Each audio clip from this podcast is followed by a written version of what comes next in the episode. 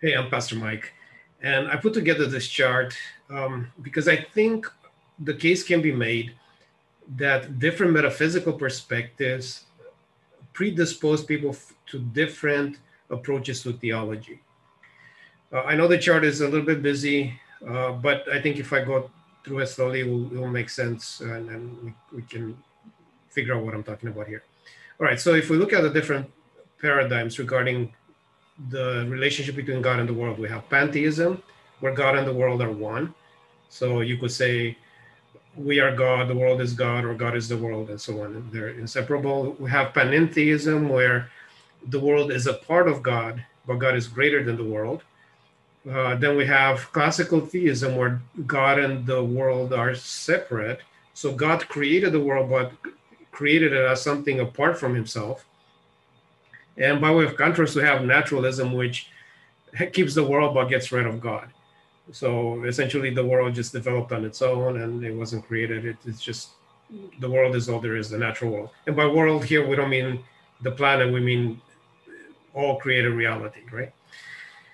Okay, now if we look at classical theism, we kind of zero in on that. Even though there's a separation between God and the world, the world itself is viewed in different ways. So the world can be made of different things or it can be made of just one thing. Now, traditionally, we start with Platonism, where the world is this material reality that we see around us, but this material reality is sort of controlled by, by some kind of immaterial reality and Plato back back in his day called the the, the, the, the world of the forms, um, and then it, it, kind of developed over time. But um, the idea here is that there's some sort of supernatural element to reality that kind of controls the, the natural side of reality. Uh, and then we have Aristotelianism, which is this kind of builds on that idea, but instead of seeing the supernatural element as something somewhere else that's apart from the world, it views it as actually being part of the the elements in the world themselves so part of matter itself. So like uh, you know if you take an object uh, when we touch it when we look at it our senses can interact with what's material but inside of it there's something immaterial or supernatural or however you want to call it something spiritual that actually keeps everything together and, and gives it its its identity its sense its purpose or whatever. So so the the supernatural component is still there but is is part of the material it's it's within it. It's it's it's its, its substance or its essence. Okay now we move forward in history. So as far as christianity is concerned platonism and neoplatonism affected probably the first thousand years. Then we have uh, aristotelianism come on the scene through people like aquinas later on and it affected probably the next thousands of years of christian history. Once we get to the 1500s, 1600s, we have the Enlightenment. We have Cartesianism here, and, and all the subsequent philosophers that came after him. So Descartes, he kind of moved away from this dualistic view of the world as a whole uh, and started seeing the world as more or less natural or material. So Descartes' view of, of reality was somewhat similar to modern day naturalists or yeah, atheistic scientists, for example, except for the mind. He felt that the human mind um, was something that could not be explained by mechanistic material processes. So the mind had to be separate uh, from from the body, but the everything else was was material. So he he he kind of held on to this dualism only in terms of the mind uh, but then uh, everything else he viewed fairly similarly to the way people see it today. Um, and then uh, besides these possibilities, there's also another possibility that I, I, put a question mark there because I don't I don't even know if there is a, a name for it really, but it's the idea that the world isn't composed of two different elements at all. The world really is just made of matter and, and it's a physical thing the way naturalism sees it, but God does exist. So this is still part of the the theistic paradigm because there is a God and there is a world, but the world is the way atheists view, where it's just one, it's just made of material stuff. It doesn't have either uh, immaterial, an immaterial element like the Platonists see, or like a immaterial substance like the Aristotelians, or even immaterial minds the way Descartes saw it. Uh, it's just it's just purely natural from beginning to end. So this is one other possible view here that um, I'm not even sure if it has a name because um, uh, it, it, hasn't been really explored much. Because essentially in history, people kind of jump from here all the way to the naturalistic paradigm and, and didn't really explore this possibility as much. Okay, so those are some of the, the different views of the world. Now, when it comes to God, there's different approaches to how people view God as well. Um, and for the majority of history, people, uh, all these different philosophical paradigms view God as, as timeless. Now, there, the idea is a lot more elaborate than just timelessness because, you know, there's the, there's, in classical theism, there's a lot of other attributes to God that kind of work together logically as a whole. But I'm focusing on this timeless element because it denotes this idea that God is in, in kind of a separate sphere of existence and he is very different from us to the point where he's not really in we're not really in a position to to kind of view god in a way that's similar to ourselves so we can uh, communicate with god or try to understand god god is sort of a, a different kind of entity however within this paradigm where god was timeless and, and so we have these two possibilities. God is timeless here, and this affects the majority of these views. And then we have the other possibility that God is temporal. But by temporal, we don't mean he has a beginning and an end. What we mean is that he actually experiences time, but he experiences it eternally. So um, God has has no beginning and has no end, but it's still a succession of, of, of, succession of events the way we experience time, as opposed to being timeless where the past and the present and the future kind of collide into the eternal present so to speak and it's all one so these two views uh, are two different conceptions of how you know the the metaphysics of god so to speak and and how how god um, relates to creation.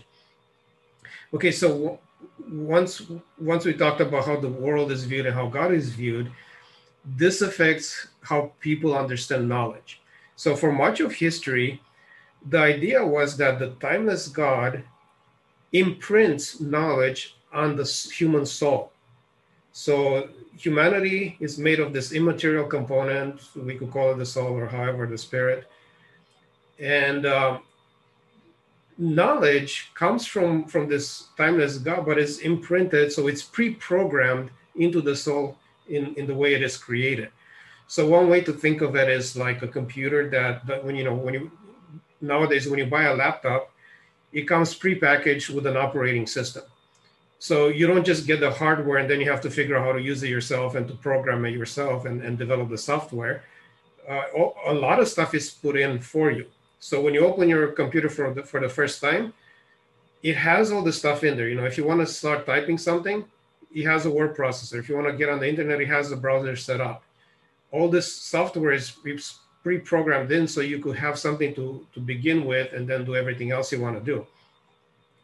Now, this idea is kind of similar to how people viewed human knowledge. So they believe that uh, the human soul is created with this uh, sort of operating system that allows us to then kind of, you know, start from somewhere and build up the rest of our knowledge as we go about our lives and grow up and you know, uh, in fact, sometimes it was even viewed as a type of recollection. So as, as a child grew up, he was sort of tapping into knowledge he already had pre-programmed into him. So as he was discovering the world, he was associating, for example, he would see a tree and, and, and that tree was associated with the form of the tree that he had pre- pre-programmed into his brain. And that's how knowledge worked. And that's how people came to understand different things. Now, this is the case for Platonism, Aristotelianism, and even for Descartes uh, at the beginning of this uh, sort of philosophical revolution after the Enlightenment. But very soon after Descartes, when we come to Kant, there was a shift, a major shift here, because this idea of pre-programmed knowledge kind of fell apart. And I'm not, I, I don't want to spend too much time talking about why it fell apart, but from this point on, for the next several centuries, uh, this idea was that the idea was that essentially human beings are not born with this sort of pre-programmed knowledge. We develop our knowledge socially. So like you know a child is born and they're educated by their parents and by their society and by all the social structures. So whatever they're getting is is essentially just knowledge that they're getting from everybody around them. They're not getting knowledge that is pre-programmed into their brain so to speak or their mind or their soul by some eternal entity like like like a divinity here the way people used to think in the past. Uh, and that kind of shifted people's view of knowledge because whereas before you you were able to trust human knowledge because it came directly from god. It was pre-programmed into you. So you could say hey I, have i've done all this philosophical um, analysis and i believe you know I'm, I'm coming to the right conclusions because I'm essentially just trying to work out things that got pre-programmed into my brain. Whereas after the enlightenment, that whole thing fell apart because there wasn't anything pre-programmed. And God was still timeless, but he was essentially what that meant is that God was inaccessible because we, as we were developing our knowledge socially, you know, we we're learning things from each other. There was no way for us to learn anything about God because we had no access to God. We had no way to use our senses to, to try to figure out anything about God and, and, and so on. Um, now, this view kind of um, in, this this is the the approach people have taken in much of modern theology. While this, all these other views still exist, so we still have people that follow the Platonistic, the Aristotelian, or the Cartesian. All these other views, they're still there, but a lot of modern theology and philosophy has been built on this view. And eventually of course we we get to people just abandoning god out of the picture altogether and we end up with naturalism.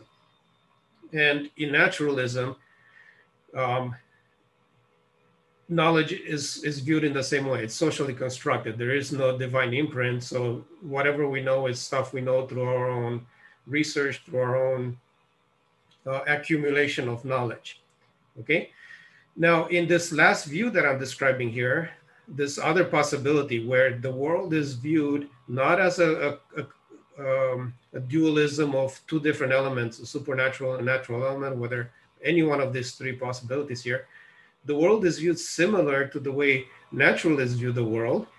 Knowledge as well works in a similar way. It's still, knowledge is still socially constructed. Okay, so what happens as a result of this? in any of these previous paradigms here, like in Platonism, Aristotelianism, and even the beginning of, of the Enlightenment period, uh, theology can be based on multiple factors because, again, we're able to trust our, our own knowledge developing processes because they were imprinted into our minds. So, for example, uh, much of early Christian history is based on philosophy scripture, tradition, all these things working together because people believed their ability to reason themselves to truth. Uh, if they did it within the Platonic era, they did it by, by just pure reason. If you move over to the Aristotelianism, Aristotelian is the Aristotelian influence on, on Christianity is that it, it introduced the idea of natural theology because now if the metaphysical components or the spiritual components were within the objects, the created objects themselves, then by studying creation, people could learn about their metaphysical core. So we have Aquinas and, and, and many after him, many philosophers after him, developing this idea of natural theology, which is essentially that God imprinted knowledge not only on the human psyche, but even within nature itself. So as we study nature, we're able to learn more about the under, underlying uh, immaterial essence of nature, as well as to learn about about God and and, and uh, get a sense of what God is like as well. Um, and and this kind of coincided with Scripture because you know the Bible calls the Bible talks about general revelation. So, for example, David says things like um, the heavens declare the glory of God. And, and Paul talks about how uh, people who did not have the law uh, were still impressed of the truth by the things that were made. So nature was a witness to them about the things of God. And, and you know, Aquinas took these elements from scripture and then developed this idea, took, took the same elements from philosophy and developed this idea of natural theology. Now, of course, by the time you come to this modern era here, because this concept breaks down, this idea that knowledge can be imprinted on the mind, or it's some some uh, some sort of a program, something that was pre-programmed into the human soul, then this this idea kind of falls apart. That we have access to metaphysics, we have access to to uh, spiritual knowledge, because at this point, the view of God is still this timeless view of God. So essentially, if God is this otherly being that we have no way to really understand, and the mechanism by which some kind of knowledge about the spiritual things can be transferred to us breaks down, then we have no way of knowing very much about spiritual things except what we could deduce by various you know some very basic things we can deduce by by our own reasoning process so we, we kind of enter an era of uncertainty so in a lot of modern theology there's a high emphasis placed on uncertainty whereas some of these more traditional theologies uh, push for certainty so Catholic theology pushes for certainty. A lot of conservative Protestant theology pushes for certainty in theology, whereas some of the more modern theologies push for uncertainty. So a good example is the book uh, written by Peter Enns called "The Sin of Certainty," where you know you're actually doing something wrong if you believe you actually if you claim to know a whole lot of stuff about theology, you're you're on the wrong track. But that makes sense within this metaphysical paradigm where God is somewhat inaccessible to us because the, because the very mechanism for knowledge transfer is broken here. However, when we get to this last paradigm that essentially hasn't been explored much, but it's a logical possibility here. if God is temporal and our our metaphysics and our knowledge or uh, knowledge apparatus, so to speak, is exactly the way uh, even atheists and naturalists imagine it, but God does exist. But and yet God is temporal and personal. So he, he's he's not some sort of otherly being, otherworldly being, so to speak, the, which, which cannot interact with with humanity. Then we can have knowledge uh, being given to us directly by God through direct communication. So the paradigm described in Scripture, where you know you have certain people that are selected to be prophets, and God comes and speaks to them and communicates to them in various ways. And they sit down and write their their messages, and they they leave them for for future generations. Uh, it, it makes more sense, and not just this, but it makes it more. It gives it a higher degree of authority because um, we don't have all these other processes for knowledge. We cannot trust our, our own reasoning process as much because it's just socially constructed. We don't know if our reasoning uh, is capable of getting us anywhere. We cannot trust natural theology because uh, it's just it's just the natural world. There's no uh, spiritual essence to the world that we can try to understand by studying the natural world or anything like that. So what we're left with is things that God directly communicates to us through Scripture, and this elevates our view of directly inspired messages from God higher than other forms of uh, uh, knowledge that we can acquire by other means.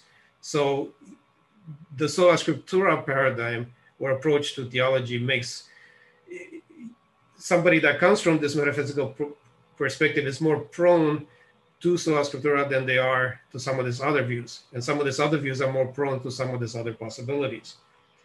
Um, in this paradigm, general revelation as well means something else. So when the Bible talks about God speaking to people through nature, uh, the way those passages are understood is that God is the active agent in the revelation process. So while here uh, in the old paradigm, for example, Aquinas, what, what Aquinas views is that God imprints knowledge into the natural world, and we study the natural world and, and uh, get get that knowledge back to us, right?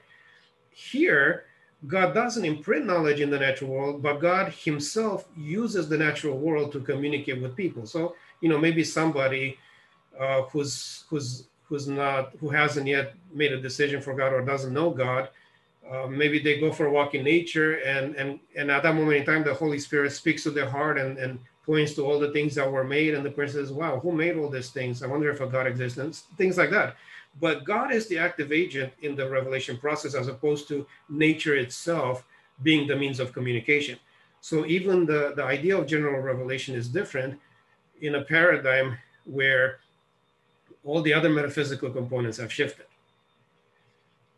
So um, because of all these different approaches to metaphysics, uh, it informs or affects the way people view uh, the the way they approach their theology as well. And and these things are kind of circular. So uh, if you start with one, you end up with the other, and if you end up with the other, it kind of reinforces the the beginning point that you started with. So they the only way you could work with them as is as as independent models. You know, here's a model that makes all these assumptions, and these are all the logical conclusions. Here's another model that makes another set of assumptions and the conclusion conclusions that it reaches and, and it kind of logically flows together. So again, the, the whole point of this is there's different metaphysical paradigms that are logically possible. And these, uh, it, it's not an absolute thing, but just by their very nature, they're predisposed to different types of theologies or different approaches to theology.